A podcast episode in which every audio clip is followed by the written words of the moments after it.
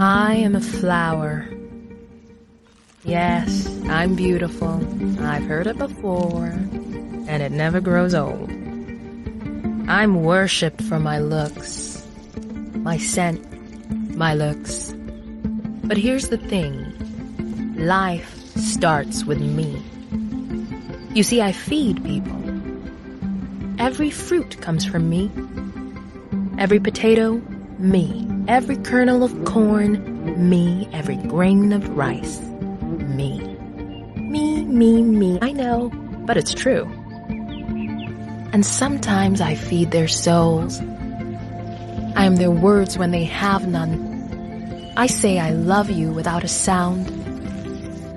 I'm sorry without a voice. I inspire the greatest of them painters, poets, pattern makers. I've been amused to them all.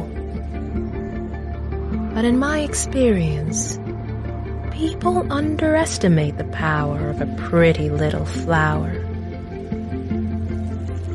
Because their life does start with me, and it could end without me.